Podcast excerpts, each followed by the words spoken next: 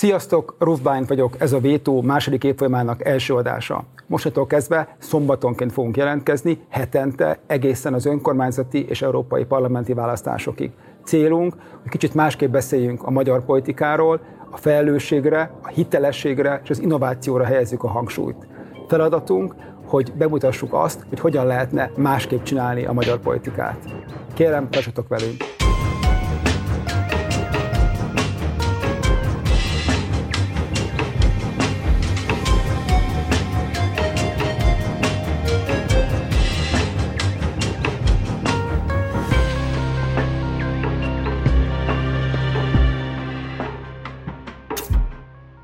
Hogy az előző évadban most is a Partizán két szerkesztőjével, Schulz Nórával és Pap Szilárddal fogunk itt hétről hétre szerepelni, illetve segít még a munkánkat Vida Kamilla, aki szerkesztőként van a kamera másik oldalán. Sok izgalmas vendégünk lesz, olyanok, akik kevesebbet szerepelnek a magyar nyilvánosságban, és kicsit kibeszélnek a megszokott ellenzéki kánonból. Igen, és szerintem nem csak minket, hanem nyilván az egész országot is a 24-es választások érdeklik most a legjobban, ha politikáról beszélünk. Ahhoz képest azonban, hogy kilenc hónap van hátra a választásokig, én nem igazán látom, hogy a kampányhangulat igazán megteremtődött volna, vagy hogy a nyár az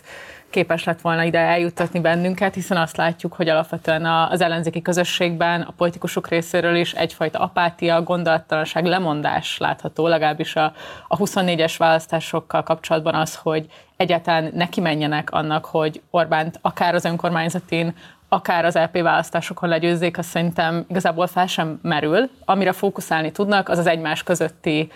erőviszonyoknak a letisztázása, ahogy ezt fogalmazni szokták, vagy valamilyen fajta ilyen belső versengés, miközben arra várnak, hogy akár a Fidesz támogatottsága valami mágikus, eddig még nem láthatókból egyszer csak bezuhan, vagy pedig az egymás közötti viszonyok rendeződnek hát olyan szignifikánsan, ami aztán majd egy új helyzetet hoz létre, de hogy ezt már nem tudom, hanyadik ciklus, választási ciklus óta halljuk, hogy majd egyszer csak letisztul a terep, átrendeződnek az erőviszonyok, és pontosan igazából számomra nem látszik, hogy mi az a, mi történt akár az elmúlt egy-másfél évben, ami ezt a feltételezést most plauzibilisebbé tenné, mint bármelyik korábbi alkalommal. Mitől változna most meg bármi? És szerintem ezért nagyon fontos az, hogy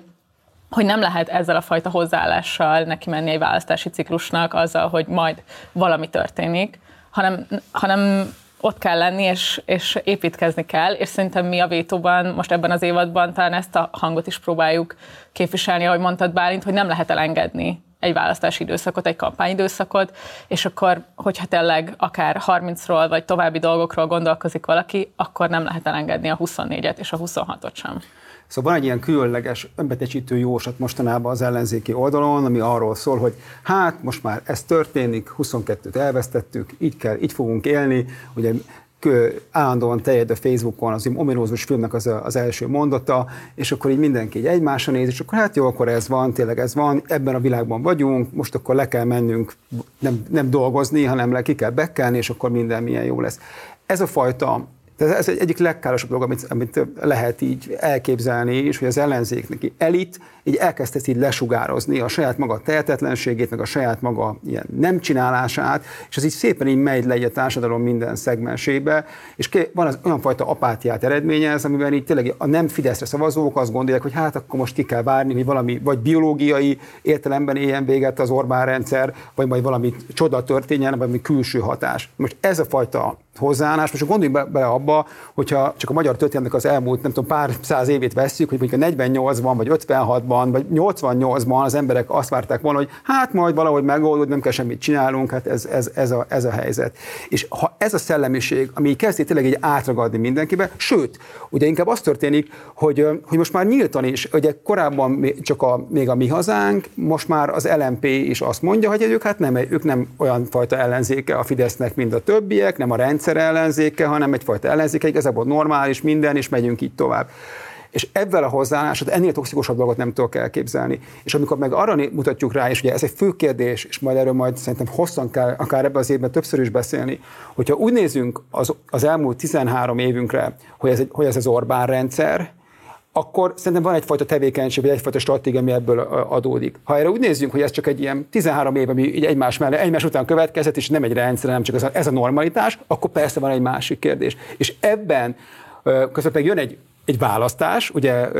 24 júniusában, első kettő össze, összetolva direkt egy ilyen különleges, még sose látott formátumba, és hogyha ezen a szemüvegen keresztül nézzük, hogy akkor ez egy rendszer, és szeretnénk a rendszert leváltani valamikor, akkor egyfajta stratégia következik belőle. Ha ez a normalitás, és, és, és igazából csak ez egy, még egy ilyen helyosztó, akkor amit csinál az ellenzékének a nagy része, akkor meg egy teljesen ilyen, hogy mondjam, teljesen rendben lévő ilyen, ilyen út. Csak kérdés az, hogy ez bármit is, bármivel is közelebb vissza minket arra, hogy ez a rendszer, ha rendszer, vagy hogyha nem rendszer, akkor is leváltásra kerüljön.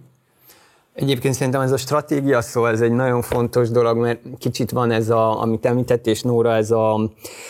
az elképzelés, hogy, hogy ha majd most akkor az LP választáson majd lesznek az ellenzéki pártok közül, akik jobban teljesítenek, lesznek, akikről bebizonyosodik, hogy nem tudom, egy százalékos, két százalékos a támogatottságuk, és akkor automatikusan letisztul ez a mezőny, és van ez a kicsit ilyen, tényleg ilyen természettudományos gondolkodás, hogyha kirakok egy pohár vizet a napra, akkor a szükségszerűen el fog párologni az a víz, és vízgőz lesz, vagy pára lesz belőle, de hogy a politikában nem ez történik, hanem ott, ott egyrészt kell akarni valamit, és akkor utána azt egy stratégia mentén ö, végre is hajtani, és ehhez kell nyilván egy leadership skill is. És hogy szerintem ez a mondás, hogy majd akkor most itt letisztulnak a dolgok, ezt már hallottuk egy párszor, és valójában mindig csak többen lettek, nem kevesebben, vagy még jobban fragmentálódott az ellenzéki oldal.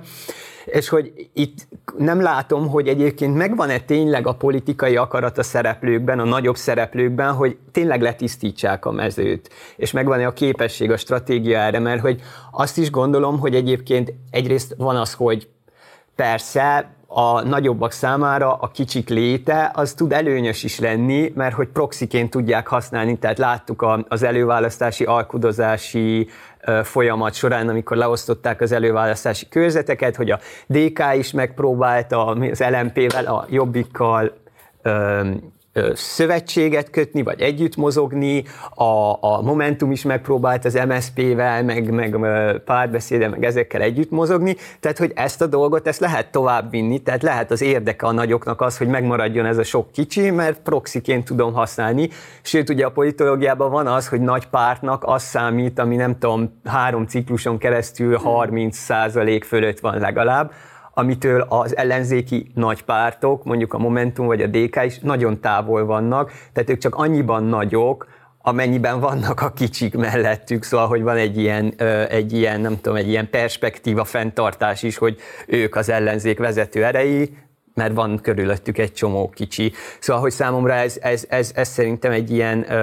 fontos dolog, hogy automatikusan nem, tehát ezt ne várjuk. De Ráadásul ugye mindenki, tehát benn maradnak a parlamentben, országgyűlési frakcióval fog rendelkezni, ha teszem azt valamelyik párt egy százalékot vagy nullát kap, akkor is az országgyűlésben benne a tényező marad a nyilvánosságba, és bele tudja, hogy mondjam, milyen morális zsarolásokkal elő tudják állítani azt a helyzetet, hogy őket az asztalhoz oda kell majd engedni 26 előtt is. Ahogy eddig is, de ugye, bocs, ugye mi még itt fontos, hogy egyébként azt kb. mindenki abba egyetért, és ez is egy egészen különleges állapot, hogy hát nem lehet megnyerni az LP e választást hanem az, tehát ami a, ami a cél, hogy legyen a második hely, vagy a harmadik, vagy a negyedik hely. Szóval gondoljátok bele, hogy ez mit üzen a választó számára, hogy eleve úgy mész bele egy választásba, hogy megnyerni már nem fogod. Ja, azt a Fidesz fogja megnyerni, hogy a, a következők a kérdések. A második, harmadik, negyedik hely. De ami még érdekesebb az LP-ben, hogy mennyire van for, formáló hatása, vagy nincs, hogy, milyen, hogy mi, mik a tétjei a pártok számára. Szóval amióta van európai parlamenti választás Magyarországon, azt a Fidesz nyerte meg 2004 óta minden választásban. Ami 2004-ben utána nem történt ugye a kormányváltás, ami 2009-ben már, amikor a Fidesz nagyon-nagyon nyert, akkor igazából onnan lehet datálni egyébként a centrális erőtérnek a létrejöttét, szóval az MSZP, ami az akkori kormánypárt zsúrodott össze egy ilyen középpárt szintjére, az SDS eltűnt, a Jobbik lett nagy párt belő, a mellé, és így lett a centrális erőtér. Ugye 14-ben, 19-ben is voltak különböző ilyen valami fajta változás, az inkább az ellenzéki tér fel, ugye mindegyiket folyamatosan a Fide, Fide, Fidesz nyerte meg, és ugye mostani pedig ugye arra van mondva, hogy ugye a 19-ben ugye lett ez a, lehetett volna egy nagy áttörése a Momentumnak, amikor ők itt a 18-as bukás után végül is, hát most, hogy mondjam, a második ligában, de nagy pártá váltak, és az, és az DK mellett nagyon szorosan ott voltak. Budapesten erősebbek is voltak, mint a, mint a, mint a DK. És akkor most az, az a mostani ilyen, az a tétje az ellenzéken csak hogy, mennyire, hogy ez mennyire nem találkozik egyébként a választóknak a tétjével, hogy hát akkor most döntsük el, hogy akkor most ki, a, ki lesz akkor a, a vezető párt. Tehát döntsük el, hogy ki lesz, döntsük el a választók, hogy ki, hogy mi közöttünk mi legyen. Most tehát ennél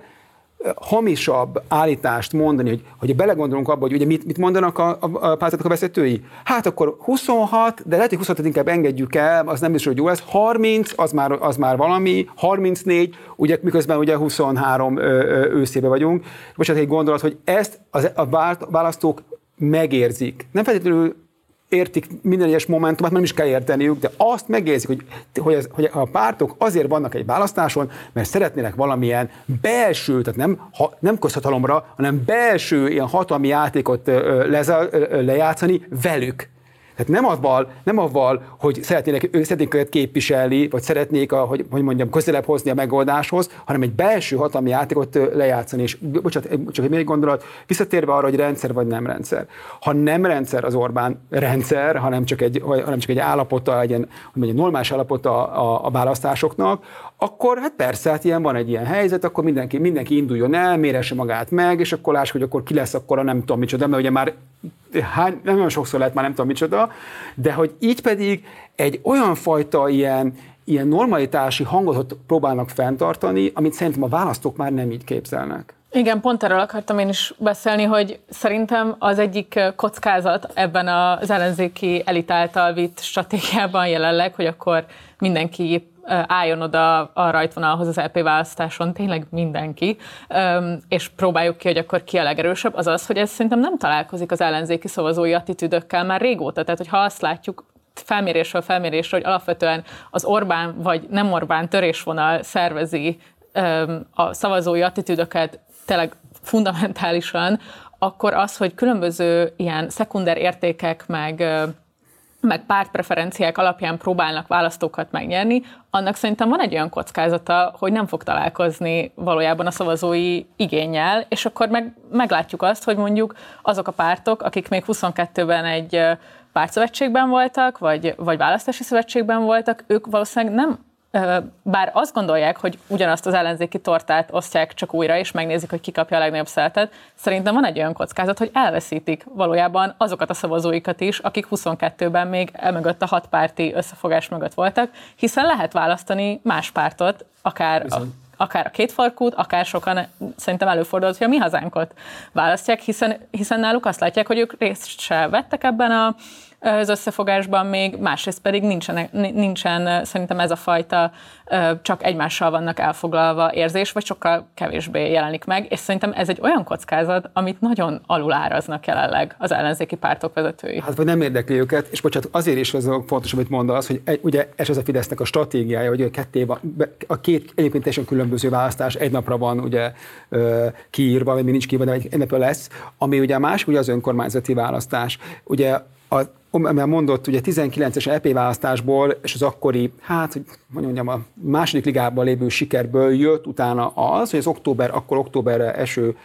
választáson. Nem az történt, Borkaival és a többivel. Nem az történt, mint a korábbi ilyen választásokon, hogy az, hogy az ellenzék megsemmisült volna, vagy még jobban nem tudom, elvesztette volna, hanem szerintem egy ilyen, hogy mondjam, legalább nem vesztette el azt a választást, és ugye 10 megyei jogú város és Budapest és Budapestnek sok kerülete lett ellenzéki vezetésű. Na most akkor ugye az volt a mondás, hogy az volt a, a szlogen, hogy most közösen akkor ezt most neki megyünk, és akkor valamit fogunk csinálni. Egyébként itt, itt is sokat beszéltünk róla, és egyébként nem tudom ezt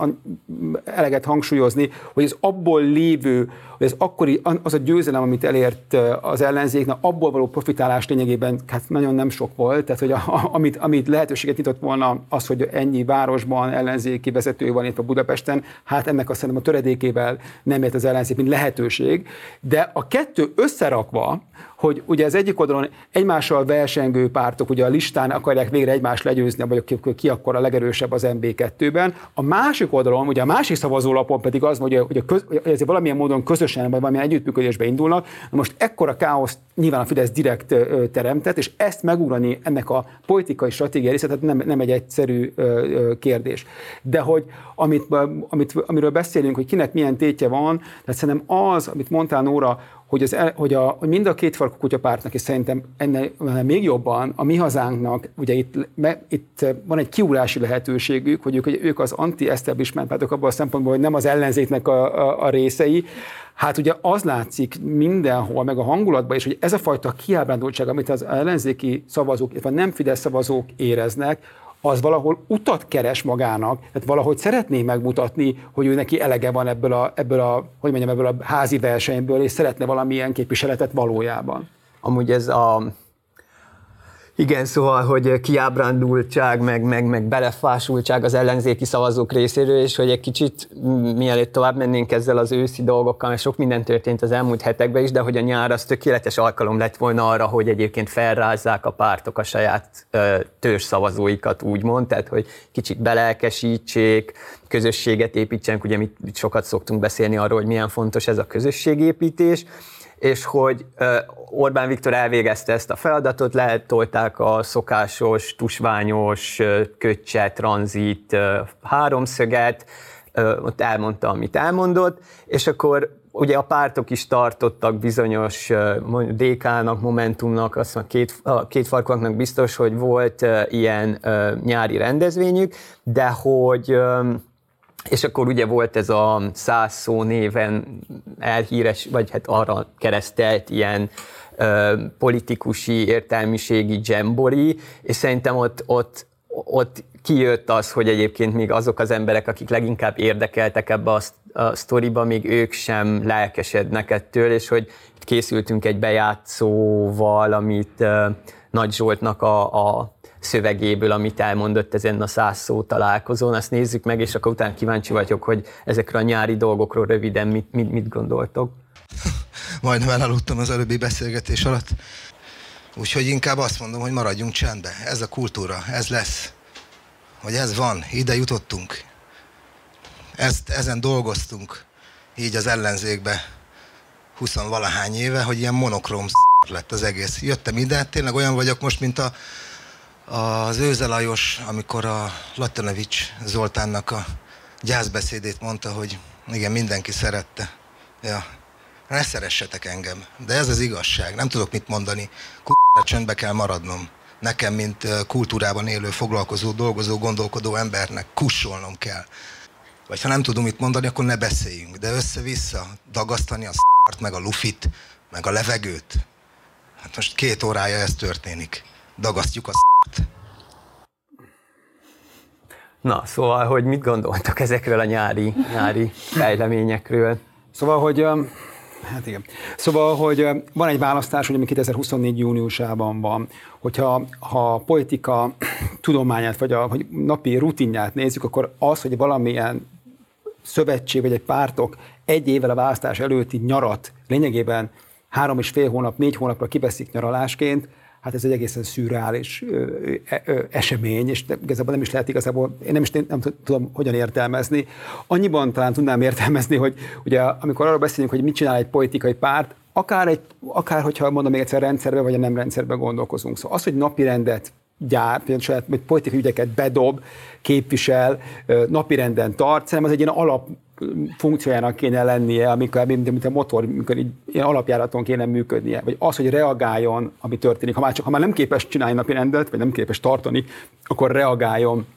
ami az események, amik körülötte zajlanak, abban legyen. Vagy hogyha még ez se képes, akkor legalább, hogy mondjam, a látszatát tartsa fent, hogy, hogy, hogy, hogy, hogy létezik. És az az igazi érdekesség ebben a nyárban, hogy az a fajta nihil, az a fajta ilyen politikai semmittevés, ami itt történt, ez kicsit olyan, mintha a gyászidőszakot, ami volt 22 utáni hát megsemmisítő eredmény után egy évvel később játszotta volna le az ellenzék, és mindenki, vagy minden politikai vezető úgy érezte, hogy most itt van az idő, akkor most ő két-három hónapra eltűnjön a magyar nyilvánosságba. Még egyszer közben úgy is, ugye megint arra, hogy mit akarsz képviselni, szóval akiket akar képviselni, vagy a szavazónak a nagy része a nagy, nem tudott elmenni akár csak egy hétre sem, vagy akár egy maximum egy hétre nyaralni, de ők meg úgy érzik, hogy akkor három hétig, vagy három hónapig kell valamilyen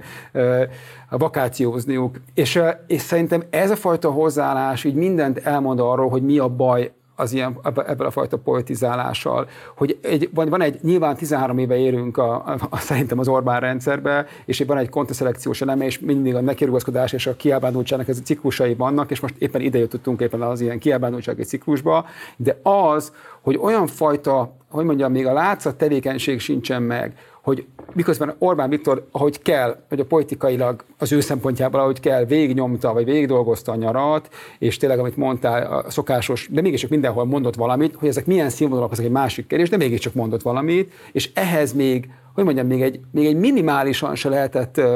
valami fajta kapaszkodót kapni a másik oldalnak, hogy mit kéne gondolnia, szerintem ez ilyen szempontból példátlan. És, és az, hogy, az, hogy az események így történnek körülöttük, az ellenzéki pártok körül, és tényleg az látszik, hogy mintha olyan, olyan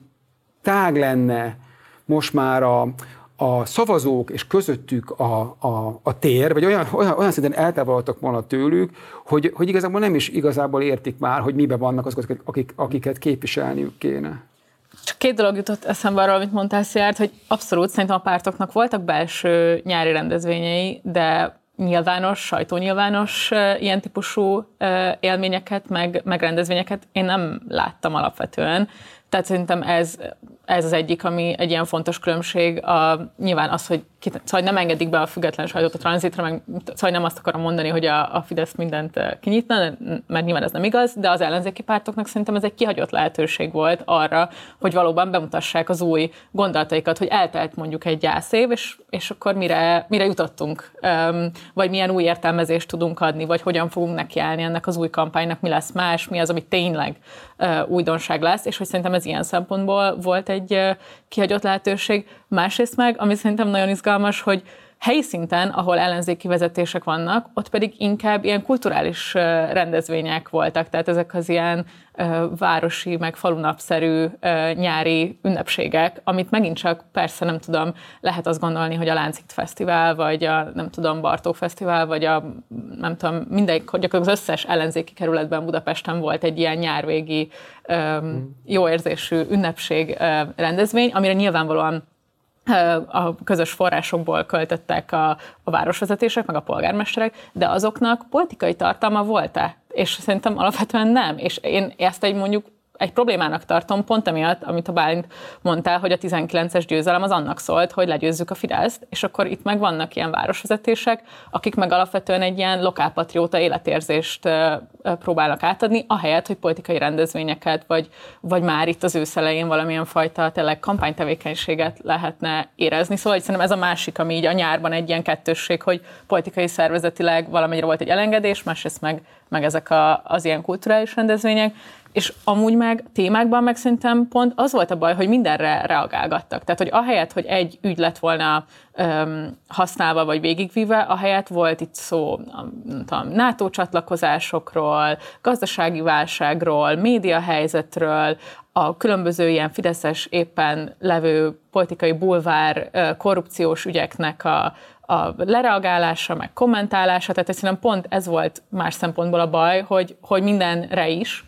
mm. reagálgatnak, illetve az, hogy ellenzéki szavazóként még mindig nem látod, hogy ki lenne vagy lenne vezetője ennek a tábornak. Tehát, hogy akik viszont megszólalnak, vagy reagálnak ügyekben, az, tehát minden pártnak van több ö, arca, meg több feje, ö, és, és nincsen akár pártszinten sem ö, gyakorlatilag szerintem a, a DK-t kivéve egyértelmű vezető Hm. Másrészt pedig az ellenzéki tömbnek, meg tényleg még egy évvel a választás után még mindig nem sikerült úgy letisztítani a terepet, hogy legyen egyértelmű vezetője. Bocsánat, csak egy, egy reakció, vagy kettő. Az egyik az az, hogy, hogy, hogy egy ellenzéki nyilvános eseményt szervezni,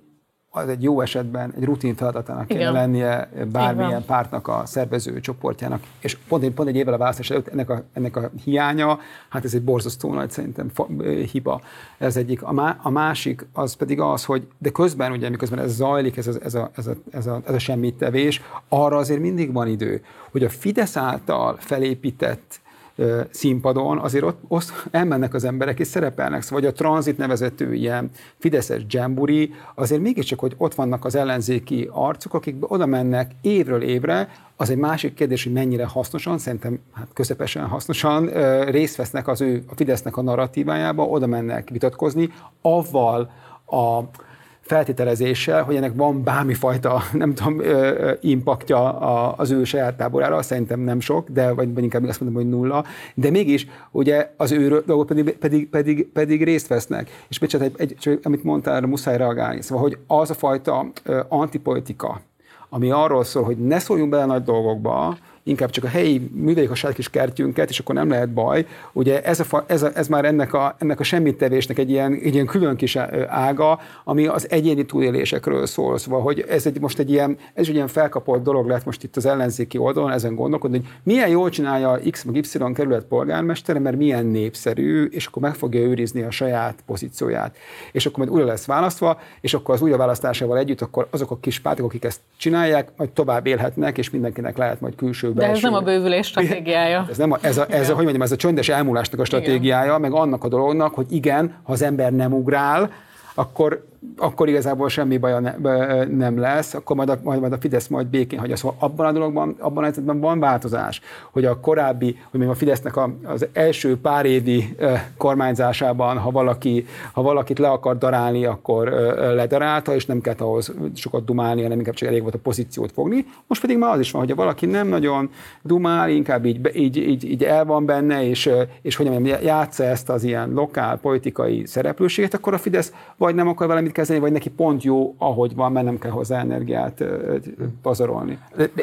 Abszolút egyetértek veletek e- ebben az antipolitikai részében ezeknek a, az eseményeknek, bár kicsit Szóval, hogy szerintem felvethető az ellenérvként, hogy nyilván egy kerületi vagy egy fővárosi rendezvénynek, hogyha ilyen nagyon frontálisan, nem tudom, pártpolitikai fókusza van, az akkor nyilván nem tud egy ilyen, vagy hogy az így eljesztheti a, a, a lakókat. De ettől függetlenül azzal viszont egyet értek, hogy alkalmas lehet egy ilyen mi-ők törésvonal megrajzolására, hogy mi mit akarunk. Tehát pont ezt a miért dolgozunk közösen itt, mint egy közösség, annak a kerületnek, annak a, a városnak a lakói miért dolgozunk, kontra az őkkel szemben, akik meg nem ezért dolgoznak.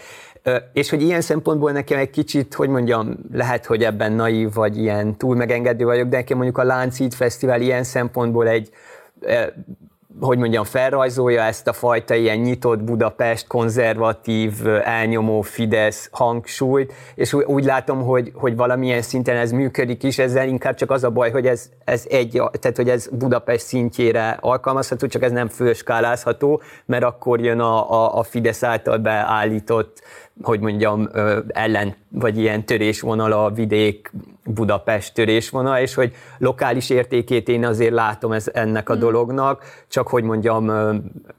De bocs, nem bocs- vezet, de vagy bocs, hogy Szilárd, a- a- országos szinten nem visz, egy, nem rak egy téglát ebbe az építménybe bele. De ugye ennek is vannak több szintje, vagy ennek is vannak szintjei, és ugye a legnagyobb fesztivál a nyáron az a tűzijáték ugye hmm. minden évben, amiben a, a, a Orbánék elképesztő energiát fektetnek bele, most a több napon keresztül zajlik, és a, az, hogy a- ad, odaig terjed el a kritika ebben kapcsolatban, hogy, hogy hatósági áras sör van benne, és azt, ugye, és, és akkor ilyenkor a, a, nem tudom, az ellenzék egyiknek a része nevet, inkább, inkább sírni kéne, hogy nem ők csinálják, mert hogy ugye egy millió embernek van, ad, ad valamilyen élményt, és abból, és, és hiába lehet, hogy a, a Rózsadomról kevésbé izgalmas ez, de a, akinek nem, aki nem tudott elmenni nyaralni, annak egy, egy izgalmas dolog, egy program, egy színvonalas program, miért nem lehet ilyet csinálni a, a másik oldalon? Egy, kettő pedig, ami az látszik, hogy amik ilyen ami az, hogy, hogy, hogy közösséget teremteni, összetartani, vagy csak élményt adni, ebből ez ez a, ez, a, ez a tudás láthatóan valamikor még megvolt a, a, a, a nem Fidesz oldalon, most meg már a Fidesz oldalra van, és hiába van a lesajnáló, hogy milyen, kit érdekel a tűzijáték, meg minden évben kezdődik avval kapcsolatban egy ilyen hosszú órákig, vagy órákig, hetekig tartó polémizálás, akkor kell vagy nem kell tűzek, milyen lehetne még használni. Erre a Fidesz azt mondja, hogy de ezt megcsinálom, és minden évben egyre több emberhez, egyre több ember nézi meg, mert egyre kevesebb más lehetősége van a szórakozásra, és még a, még a tévében is az emberek, nem tudom, több százezer ember, vagy igazából több millió, majdnem egy milliós nézettsége van a tévében lesugázott tűzijátéknak, ezt kéne újra megérteni, ezek a dolgok miért fontosak. Mm. Mert, a, mert, a, mert a nis be, belbudai, meg belpesti fesztivál, amikor beszélsz Nóra, az valóban abban a közösségben, abban a részében jól, jól hangzik, de az, hogy ebben, hogy ebben tudják bővülni, az egy másik. És csak a fesztivál lenne az egyetlen probléma az ellenzékkel, akkor már szerintem jó, jó, jó helyzet lenne. És amit mondtál Nóra, hogy a reagálás nem reagálás kérdéskör, hogy mi történik a nyáron. Szóval nyáron, ugye szerintem az, hogy a Fidesz mit vitt végig, és hogyan próbálta az egyébként valós problémákról elvinni a, a, a fókuszt, ugye szerintem erről beszéljünk, de csak egyetlen egy gondolat, hogy mégiscsak, és hogy mennyire, a világ mennyire megváltozott, vagy inkább Magyarországi, inkább a média és a kommunikáció része mennyire megváltozott. Szóval a 444 robbantotta azt a hírt a nyáron, hogy, hogy Mészáros Lőrinc és a felesége egy, hát egy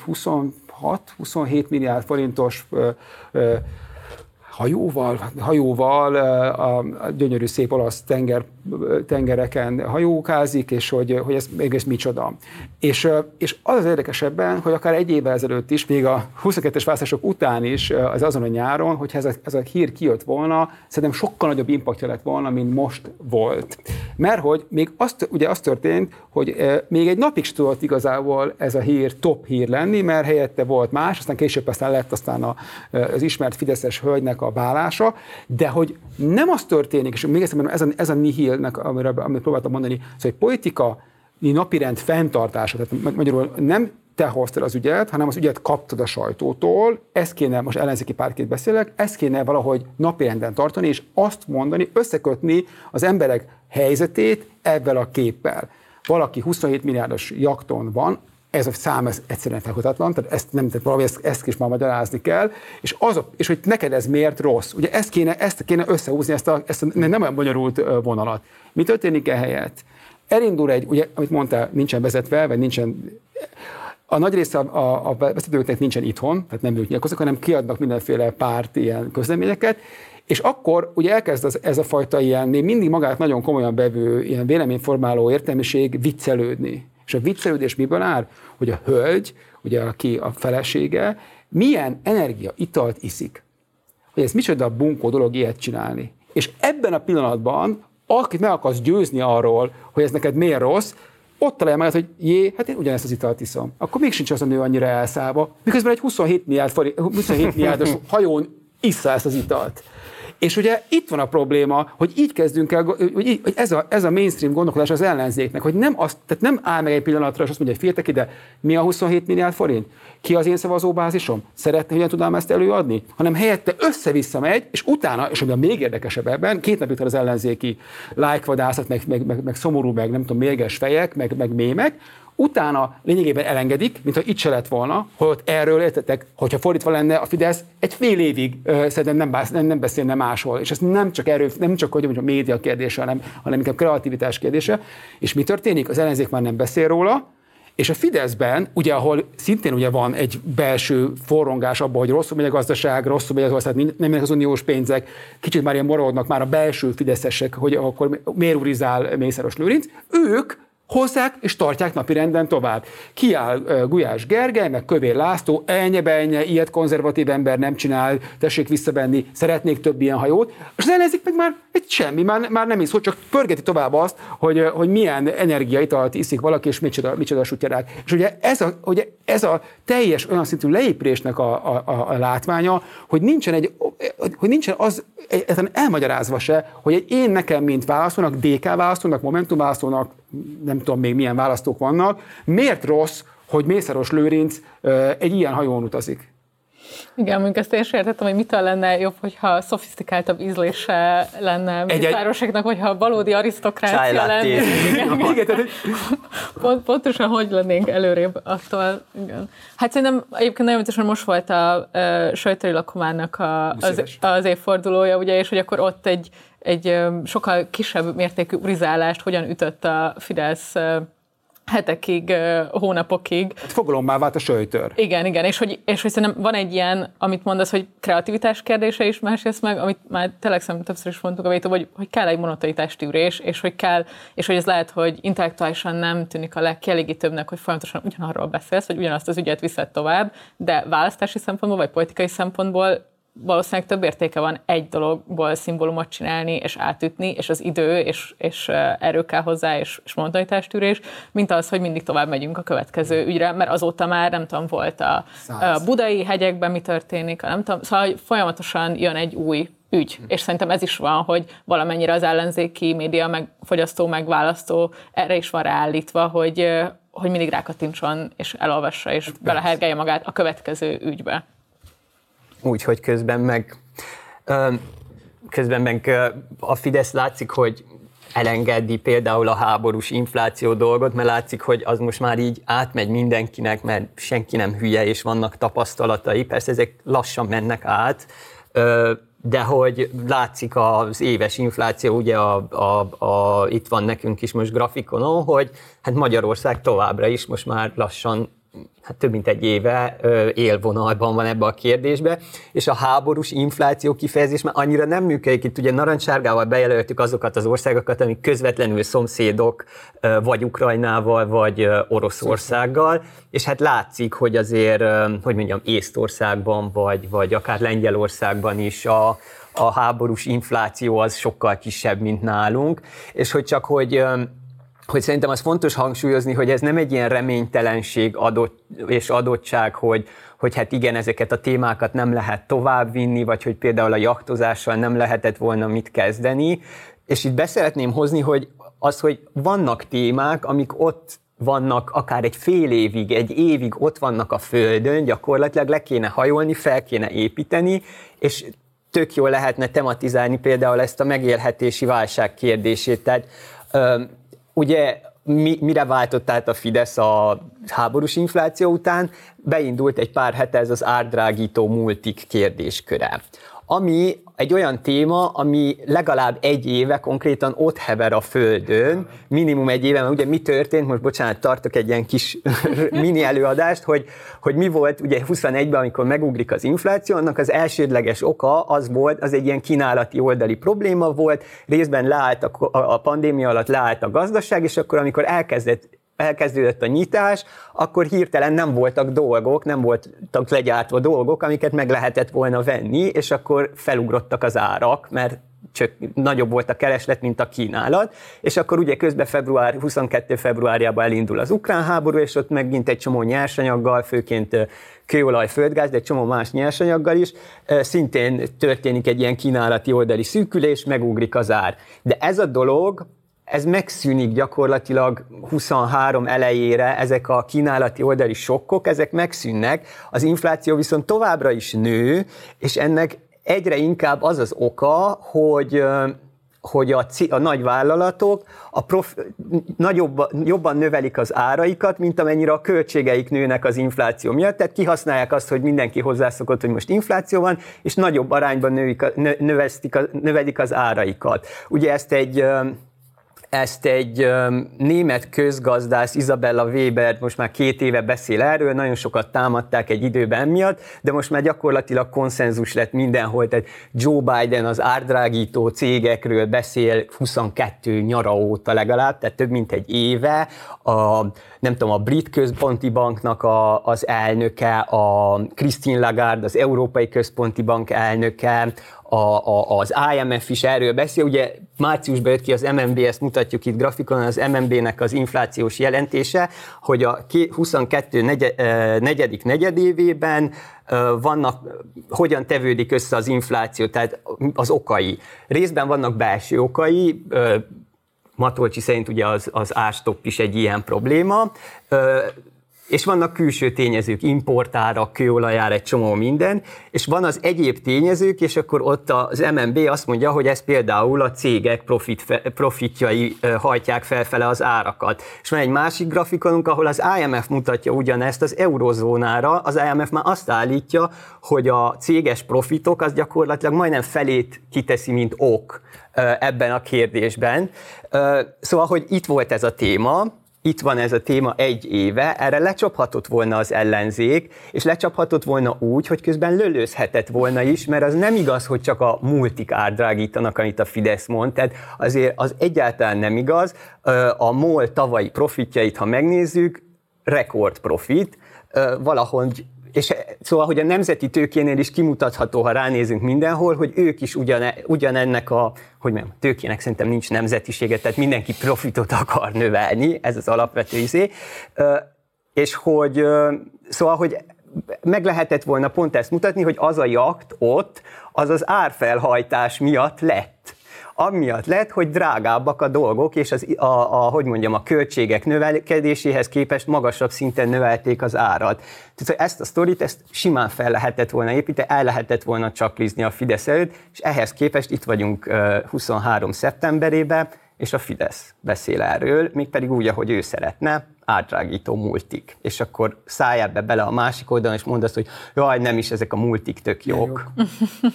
Igen, és szerintem ezzel kapcsolatban van egy nagyon jó anekdota. A Direkt 36-nak jött ki nemrég egy cikke a, a vergődő ellenzékről, hogy ami ilyesmi a címe, és abban beszélnek róla momentumos politikusok, hogy volt egy igény a, a Momentum tagságában, vagy egyes, egyes politikusai között, hogy, hogy a megélhetési válsággal, az inflációs válsággal kezdjenek valamit, mert hogy ebből csináljanak politikát, üssék rá az Orbánékra, vagy valakire, és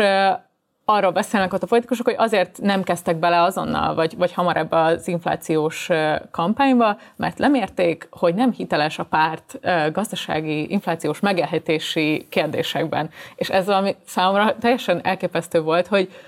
tudják, hogy mi a legnagyobb problémája jelenleg a magyar társadalomnak. Mi is beszéltünk róla a vétóban, hogy látszik, hogy a megélhetési kérdések azok politikai törésvonalakon átívelően a legsúlyosabb top prioritások közé tartozik az embereknek, és ezt tudják, de ahelyett, hogy ez elég lenne, és neki mennének ennek az ügynek, valamilyen fajta ilyen, egyrészt ez a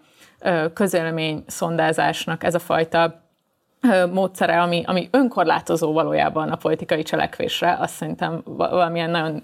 igazából perverz politikai folyamat, Másrésztről viszont az, hogy ha nem vagyunk hitelesek az embereket leginkább érintő kérdésben, akkor lehet, hogy pont itt a tökéletes alkalom, hogy, hogy ebben hitelességet építsünk, és, és bázis növeljünk, és elérés növeljünk. És teljesen igaz, hogy azóta egyébként be is indult a, a Momentumnak a, a közszorbán szlogennel futó inflációs kampánya, mi szóval ez a cikk megjelenése után lett nagyon erős egyébként ez a, ez a kampány. Másrészt pedig a, a DK is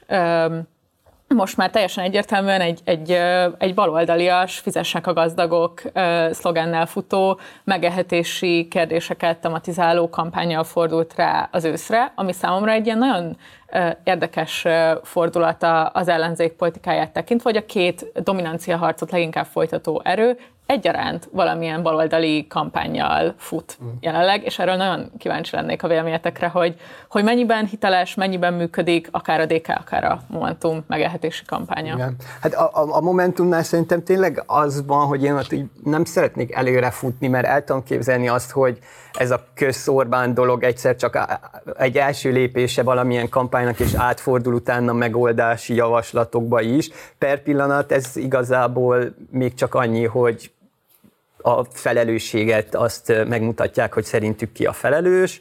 ez így tök oké, okay, csak hogy ez nem biztos, hogy a pártot fogja építeni, hogyha nem járul, nem társul hozzá az is, hogy közszorbán, hogy elrontottad, mi megjavítjuk így. Mm.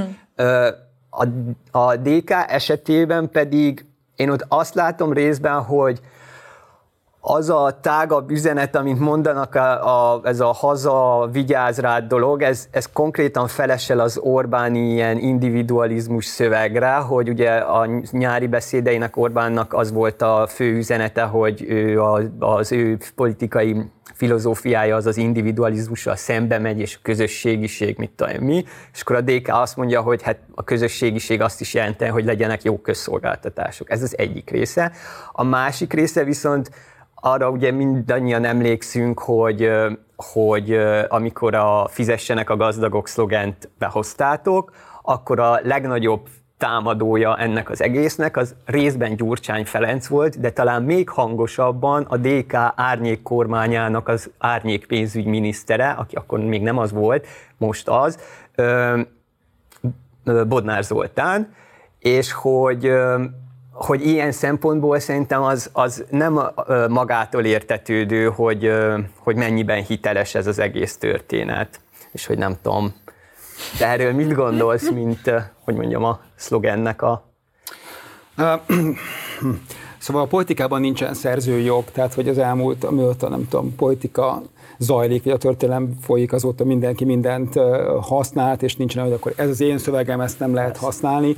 Ugye annyit erről, hogy igazából nagyon örülök én, hogy 13 év után rájöttek az ellenzéki pártnak egy része, hogy avval kell foglalkozni, az embereket érdekli, hogy ezek a megélhetési kérdések. Ugye pont itt volt nálunk a vétóban Bíró Nagy András, aki hát most már nem tudom hányadik éve mondja azt, és általában hozza is ki minden egyes kutatásában, hogy ebben nincsen politikai törés, itt kétharmadban az egyenlőtlenségeknek a, az érzékelésében. És ugye amikor a, amikor a DK átvette, vagy amikor a DK kezdte használni ezt a szlogent, nem teljesen az egészet, ugye a Botka szlogán az úgy volt, hogy tegyünk tegyünk igazságot, fizessenek a gazdagok, és ez nem véletlenül volt így. Tehát amikor ezt a szlogent elkezdtük építeni, és ez nem csak egy szlogán, hanem inkább egy, egy filozófia, vagy egy beoldali gondolat, ami arról szól, vagy arról szól, kéne szólnia, hogy valakik sokkal gazdagabbak lettek ebben a közösségben, valakik sokkal szegényebbek, és a közösségnek most már az, a, az az igénye, hogy valami fajta egyenlőséget teremtsünk ebben, hiszen akkor előtt az olló a 90-es vagy a rendszerváltás óta, és muszáj csökkenteni, mert ebben nagyon-nagyon-nagyon nagy baj lesz. És amikor ebből a programmal kijöttünk annó, akkor ennek voltak olyan elemei, amiket, amiket mondtuk, voltak konkrét számok is abban, hogy milyen adórendszert szeretnének, szeretnénk, és volt egy olyan eleme is, ami arról szólt, hogy mit szeretnénk még megvalósítani, mire költenénk, és hogy milyen, hogyan tennénk még átadhatóbbá az egész magyar gazdaságot. És amikor ezekkel kijöttünk, és ugye ezek keveset beszélünk, de azért fontos ahhoz, hogy a nihilt megértsük, az az van, hogy ez egy politikai munka előzte meg, ami nem olyan volt, hogy nem a nyilvánosság előtt zajlott, hanem, hanem a mögött, és hát kutattuk, fókuszcsoporttal lemértük, csináltuk kutatás belsőket, ami minden azt hogy minden egyes szó, amit ott használunk, annak két olyannál magasabb támogatottsága van. Nem az ellenzéki szavazóknál, hanem az egész országban. És ugye az történik most, és remélem, hogy ez nem csak, szóval még egyszer, amellett, hogy örülök, hogy, hogy, hogy végre avval foglalkoznak, amivel kéne, vagy amivel, amivel a szavazó van, mint a szavazó érdekli, de a másik pedig az, hogy az történik, hogy ne az történjen, ami történt annó az MSZP-ben is, hogy az MSZP egyébként akkor annó magát egy baloldali pártnak gondolta, néztek nagy kikeleket szemmel a vezetői, hogy ők nem fogják azt kimondani, hogy fizessenek a gazdagok. Mert az micsoda egy mondás az. És hogy micsoda egy populizmus, vagy micsoda egy, nem tudom, egy ilyen fenyegető valami. Hát, a, hogy, hogy, mondjam, a politika az úgy működik, hogy, hogy mondani kell egy állítást, és ezek az állításnak el kell jutni a legki, legkisebb faluig is, mert különben az állítás teljesen így belekiáltott a, a pusztába. És Ilyenkor történik az, hogy amikor már, a, amit már mondtam, amikor eltávolodnak a, a szavazóktól a politikusok, akkor elkezdik a szlogenneket, vagy akár a politikát a saját szomszédaikon tesztelni, akik hát valóban gazdagok, tehát ilyen szempontból ők nem szeretnének fizetni. És amikor, amikor, meg, amikor meg higítjuk ezt, és ugye ezt történik is a DK-ba is, ugye elhagyták a tegyük igaz, tegyünk igazságot részét, ugye ami az igazságosság felé vezető út, és beraktak azt, hogy, vagy elkezdte azt, azt használni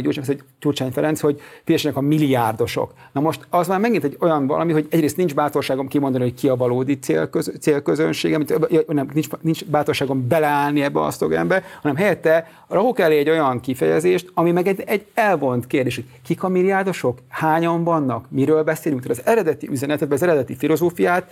azért így bezárja, mert hiányzik, be, mert ugyanis mi történik ilyenkor a politikusok fejébe? Elkezdenek attól félni, hogy mit szól hozzá majd a, a önmagát komolyan vevő, de hát most már csak önmagát komolyan vevő ilyen, ilyen ez a szoclib értelmiség, hogy akkor hogy fog majd arra fújni, micsoda populizmus ez. És sokszor beszéltünk erről, hogy a, ha a zsűri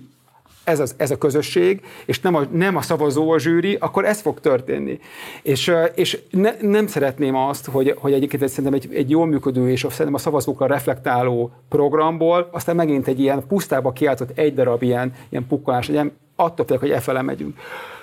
A másik kérdés a Momentum. Szerintem az is egy helyes dolog, hogy most végre már meglátta azt a Momentum vezetősége, vagy akik a politikát ott próbálják alakítani, hogy azok a gondolatok, amikkel korábban kampányoltak, amik igazából szintén ilyen nagy lufik voltak,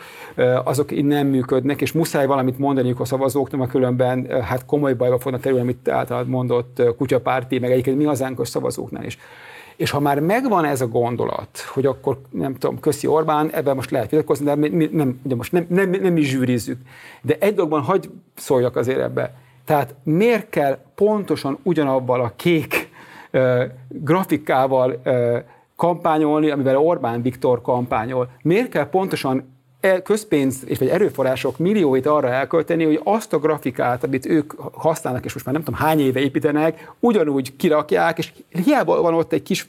betűbéletben, hogy igazából mást akar mondani, miért, kell, tehát miért, kell, miért nem lehet kilépni az Orbáni vagy a Fideszi narratíva rendszerből, miért kell belemenni és abban megpróbálni azon túlmutatni. De egyébként, bocsánat, összefoglalva, szerintem az egy jó lépés, hogy végre abba az irányba mennek az, a pártok. Szerintem hát nagyon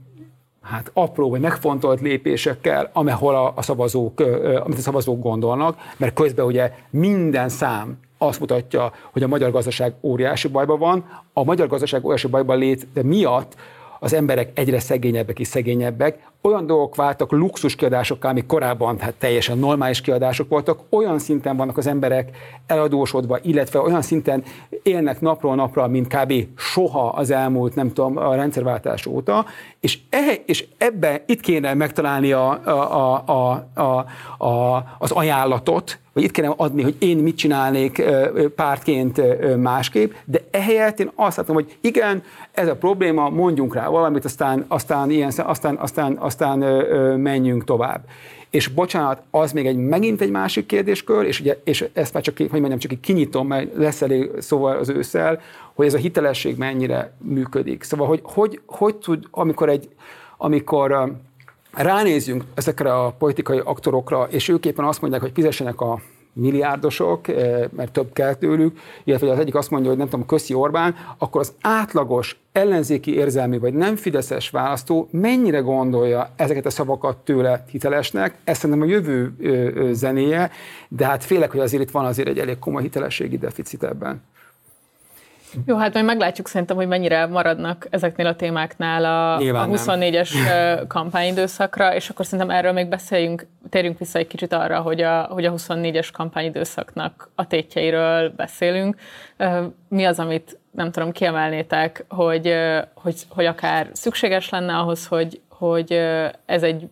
ez egy olyan választás legyen, ami az Orbán rendszer lebontásához közelebb visz minket, illetve akár az, hogy az LP e vagy az önkormányzati az, amire az ellenzék szempontjából fókuszálni kellene. Szerintem először akkor nézzük meg azt, hogy a, hát az Ávec Research talán volt a legfrissebb kutatása. Sokszor beszéltünk annak, hogy kinek kell, kinek nem kell hinni, meg hogyan működik a magyar nyilvánosságban. Ezt most tegyük fel, hogy akkor ez egy, ez egy kép, hogy most megnézzük itt 23. szeptemberében, hogy hogyan is állnak most a pártok.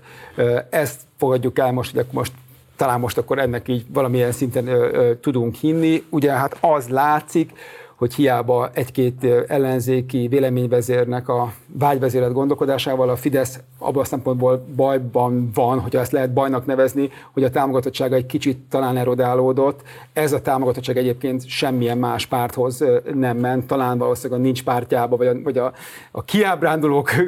közé vándorolt. Most hát így nevetek ezen, de hát ez azért, azért, azért nevettek rajta, mert hogy a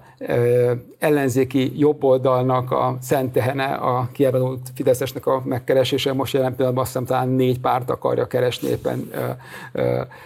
ezeket a szavazókat. Na mindegy, és akkor az, ugye az látszik, hogy igazából, amit te is mondtál, tehát hogy, hogy a, ezen a második ligában ez is ketté vált, és ugye van egy nagy párt, aki ugye pont itt ebben a stúdióban beszélt Gyurcsány Ferenc arról, hogy hol lesznek majd idén tavasszal, hogy hány százalékon, meg hány szavazóval, ez azért nem jött össze, ezt azért ezt alá kell húzni, és, és, és utána pedig ugye vannak, vannak a versengő kisebb pártok, mind a Mi Hazánk, mint a Momentum, szerintem ebből a szempontból, hogy legyek kicsit, akkor bele okoskodva, szerintem a kutyapárt ennél szerintem jobb, jobban mm. áll, mint amit itt mértek neki. Szóval ezek, ezek, a, ezek, a, ezek a versengő pártok, de ugye ez egy olyan verseny, amit annak hívunk, ami lényegében, hát, hogy mondjam, egy eldölt, amit már mondtam, tehát van egy, van egy győztes, és akkor van a következő helyosztóknak lévő, lévő versengések. Az látszik, hogy a DK-nak az a fajta áttörése, amiben ők, amiben ők reménykedtek, hogy a 22 után mind a mind az árnyék kormány, meg ez a kormányzó képesség, és egyébként tényleg a pártszerű viselkedésből kellett volna jönni, az azért most még elmaradt, hogy ennek az az oka, hogy nincsen a pártnak deklarált, tehát nem tudja a választó, hogy ki a vezetője. Mm. Tehát, hogy ha, meg, ha, ha, ha most így nézzük az elmúlt pár, akár csak hónapoknak a történését, akkor Hát én nem tudom megmondani, hogy ki a vezetője ennek a pártnak. Ugye van egy, egy miniszterelnöki jelöltje, meg van egy elnöke, és a kettő, ugye van közöttük persze egy polgárjogi viszony, de ettől függetlenül ez nem dölt el. És hiába, és még egyszer mondom, itt nem, nem, nem, nekünk nincsen, vagy nekem is nekem nincsen gyurcsánypómiám, de azért az tény, hogy, hogy ami tény, és ez nem fóbia, hanem tény, hogy ő még mindig az elmúlt, nem tudom, 15 évben az ország legnépszerűtlenebb politikusa. És ennek a tudat, ennek a ténye azért a pártjára is rávetül. És szerintem nem működik ez a fajta. Tehát a, a Dobrev Klarának, aki szerintem sokkal, sokkal népszerűbb, mint egyébként, mint a férje, nem tudja ezt a népszerűséget igazából szavazóra váltani. Az új szavazó, ami nála megjelenik, ez kizárólagosan az ellenzéki tortának a, a, a, a, a farigcsalásából jön össze ja, mondjuk szerintem a momentum leadership vagy vezetői válsága az hát azért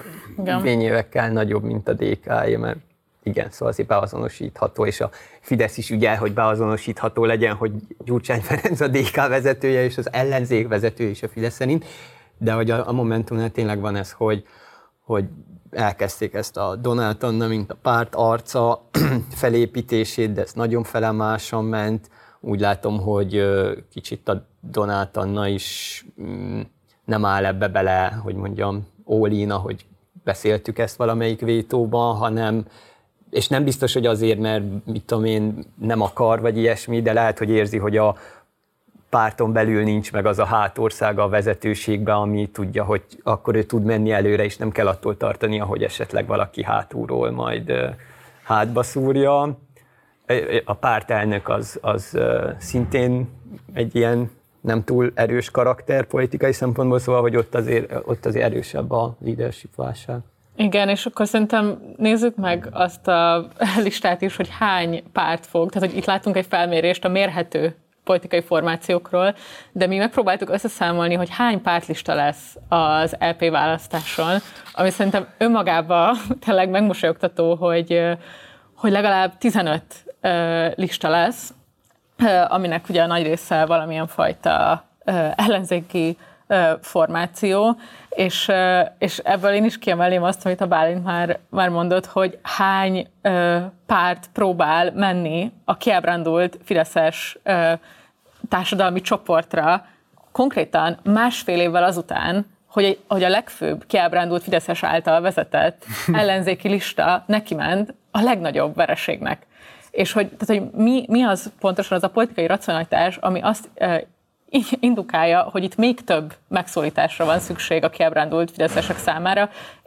Egyébként szerintem a baloldali szavazók sincsenek teljesen könnyű helyzetben, rájuk is legalább, vagy a érték szempontból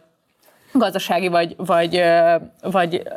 kulturálisan baloldali szavazókra is több párt lő, szóval ez nem azt mondom, hogy ez a kiábrándult Fideszes az egyetlen, ahol, ahol egy túlkínálat vagy topzódás van, de tényleg hány szavazat fog elveszni amiatt, mert ebből a 15 listából, hát ha szignifikáns része nem fogja megugorni azt a küszöböt, ami egy európai parlamenti képviselői helyet jelent. Tehát tényleg százezer számra fognak gyakorlatilag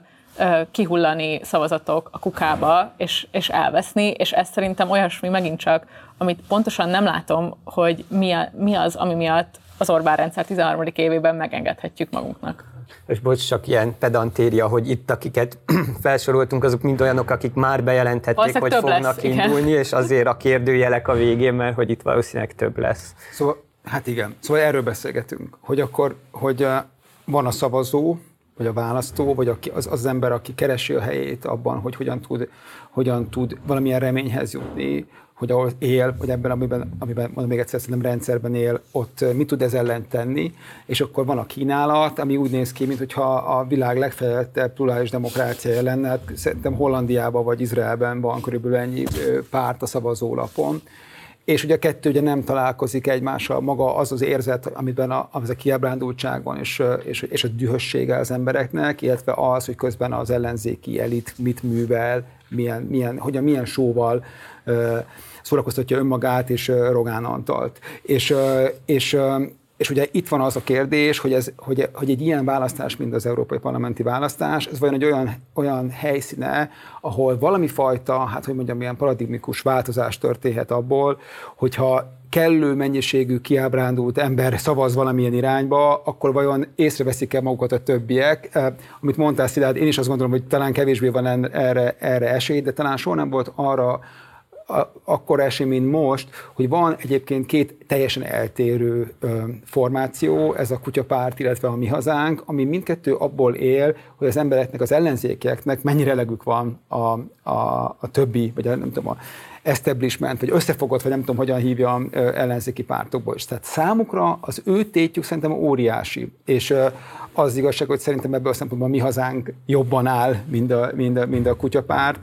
szervezetileg is, illetve, hogy mondtam, a 2009-es élményből is, hogy van ott, van ott szavazó, aki úgy jobboldali, vagy úgy akár másképp gondolja a, a világot, mint a Fidesz, és nem a Fideszre szavaz. Szóval mindig ezt itt elfelejtjük, és ez is szerintem nagyon-nagyon nagy hiba, amikor a mi hazánkat, mint formációt, szatellit pártként gondolunk, abban talán akár lehet is igazság, de mint a mi hazánk szavazói, nem szatellit szavazói a, a Fidesznek, hanem ők ellenzéki szavazók. Az, hogy ki, ki, ki beszél hozzájuk, az egy, az egy másik kérdés. A kutyapárt ilyen szempontból teljesen más, mert a kutyapárt szerintem egy egy tünet, annak a tünete, hogy az ellenzéki pártok rosszul csinálnak valamit, és annyira elegük van az embereknek belőlük, hogy akkor jobb hiány, vagy hát nem tudom, ilyen protestként,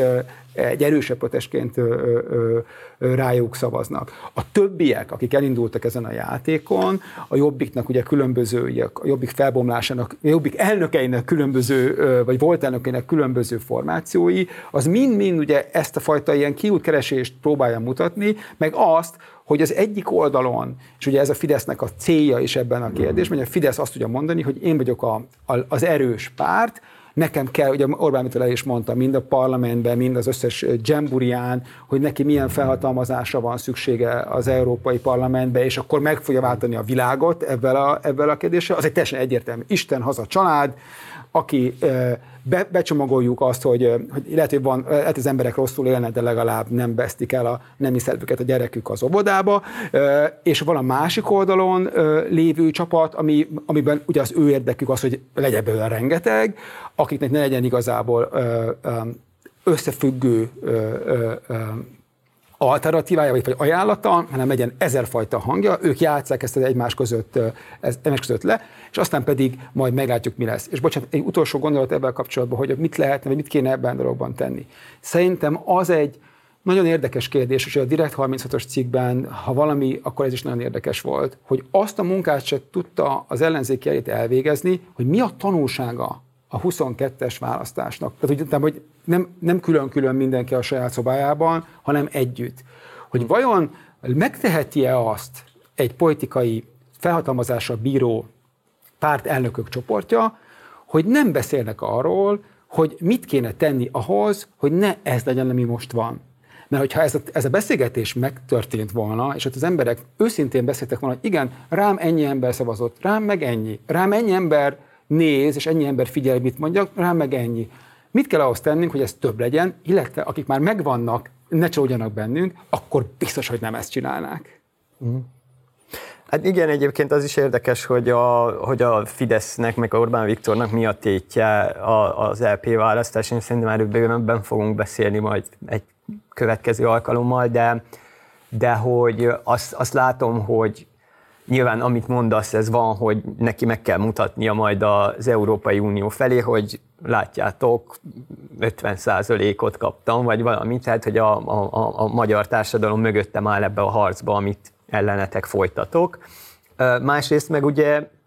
tényleg van az is, hogy, hogy szeretné, ugye most már több mint tíz éve szeretné azt, hogy a, hogy a létrejöjjön egy e, néppártól jobbra álló, milyen szélsőjobbos, konzervatív, valamilyen párcsalád, ami eddig soha nem jött össze, és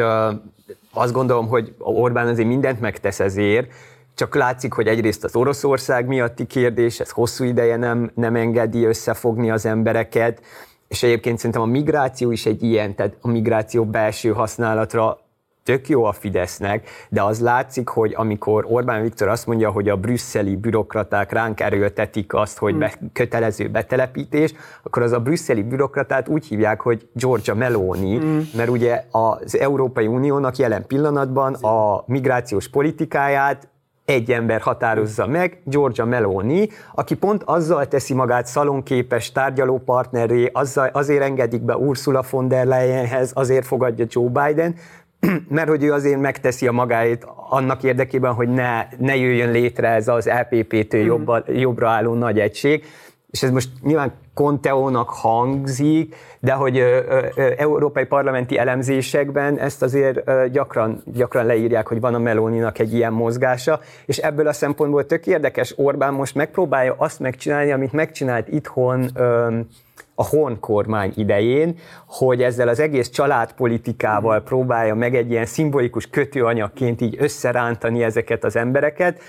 94 és 98 között, amikor ugye a Fideszből jobboldali párt lett, és vezető jobboldali párt, akkor a határon túli magyarok kérdése volt egy ilyen szimbolikus kötőanyag, amivel az MDF-et, a, a KDNP-t, a, a, a kisgazdákat, mindenkit így magam köré tudott gyújtani, támadva a Horn kormányt, részben a román-magyar alapszerződés aláírása miatt, meg amiatt, hogy, hogy hát nem, nem küzd eléggé a határon túli magyarok jogainak védelmében. És hogy szerintem nem fog működni ez most Orbánnak ez a családpolitikás szimbolikus kötőanyag, de így érdemes értelmezni ezt a demográfiai csúcsnak a minden évben megtartását. Na de, nagyon kevés időnk van, és akartam még kérdezni, hogy, hogy van most ez a szuverenitás védelmi sztori, és hogy erről nagyon sokat lehetne beszélni, és ugye a Marci már ugye a, a, a Kocsis Mátéval való ilyen, hogy mondja, vagy próbálja behívni, hogy, hogy hát mondja már el, hogy mi a helyzet, adjon számot arról, hogy mi, a, mi ez az egész de hogy szóval ott, ott elmondott így dolgokat, ami a, a, a média, a civil szektor és hasonlókkal kapcsolatos, úgyhogy én csak azt akartam kérdezni, hogy szerintetek az 24-es választás szempontjából van-e bármi, ami, ami, amire hatással lehet ez az egész? Hát igen, az önkormányzati választásokról talán kevesebbet beszéltünk, és hmm. szerintem itt van tétje. Nyilván most a következő hetekben, ha benyújtják tényleg a, a törvényt, akkor majd látjuk, hogy pontosan kiket céloz, meg milyen változásokat hoz alapvetően. A, a, szerintem az egyesületi vagy valamilyen civil szervezeti formában futó politikai kampányok, meg, megjelöltek esetében lesz majd ez érdekes. És itt szerintem már több szó volt a sajtóban arról, hogy hogy valóban akár a, az inkubáns ellenzéki polgármesterek, meg, meg képviselői szövetségek, akár újonnan próbálkozók, majd valamilyen ilyen civil szervezet alatt futnak, és hogy az őket hogyan érinti. De szerintem van itt egy talán kisebb, de demokratikus szempontból, vagy a magyar demokrácia állapotát tekintve nagyon fontos csoport, akik azok a valóban egyébként akár lokálpatrióta, akár uh, helyi um, politikai törésvonal mentén szerveződő uh, civil csoportok, most hívjuk így, akik valóban egy egyesületi formában nem, akar, tehát nem akarnak pártá válni, nincsen országos ambíciójuk egyáltalán, de helyben, mint politikai szervezet, akár egyesületi formában szeretnének elindulni, és akár megakadályozni valamilyen ö, beruházást, mint mondjuk akár a, a, a tatai példa akár ilyen lehet, vagy akár valamelyik akkumulátorgyárral kapcsolatban, most szerintem több ilyen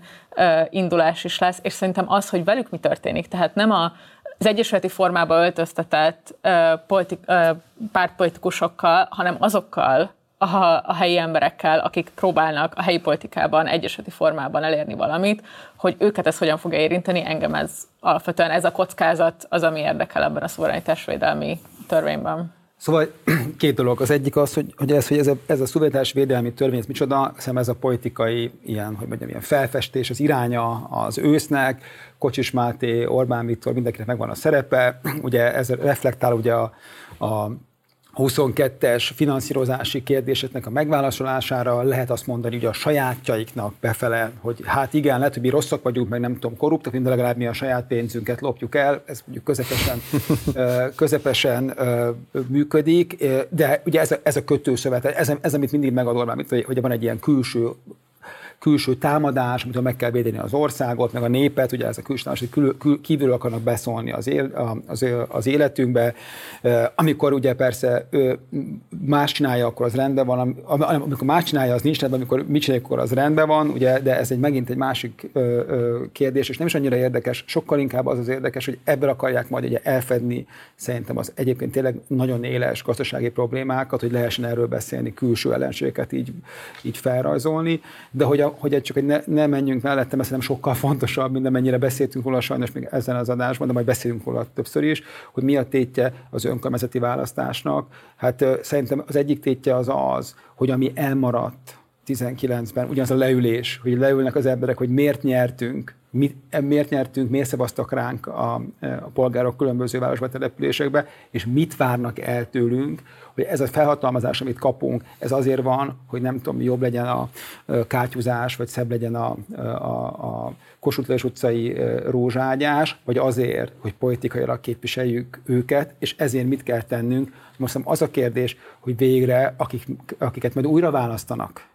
megnyernek egy újabb ciklus, vagy akár újként kerülnek be a rendszerbe, érzik-e és értik-e, hogy mire kapnak felhatalmazást, és ennek szellemébe tevékenykednek, vagy megint mennek bele abba, hogy én nem foglalkozom országos ügyekkel, meg se politikával se, csak az érdekel, hogy a helyieknek minél nagyobb legyen a mosoly az arcukon a vésli osztáskor. Ez volt a Vétó második évfolyamának első adása. A jövő héten, szombaton Filipov Gábor, az Egyensúly Intézet kutatási igazgatója lesz a vendégünk, amiben elmondja, hogy milyen országot kéne, vagy lehetne építeni, hogyha mindent jól csinálnánk, egy kicsit más gondol, másképp gondolkodnánk arról, hogy mi a közpolitika, mi a politika, hova szeretnénk közösen eljutni. Utána a következő héten, innentől szombaton fogunk jelentkezni. Ha tetszett a műsor, akkor iratkozzatok fel a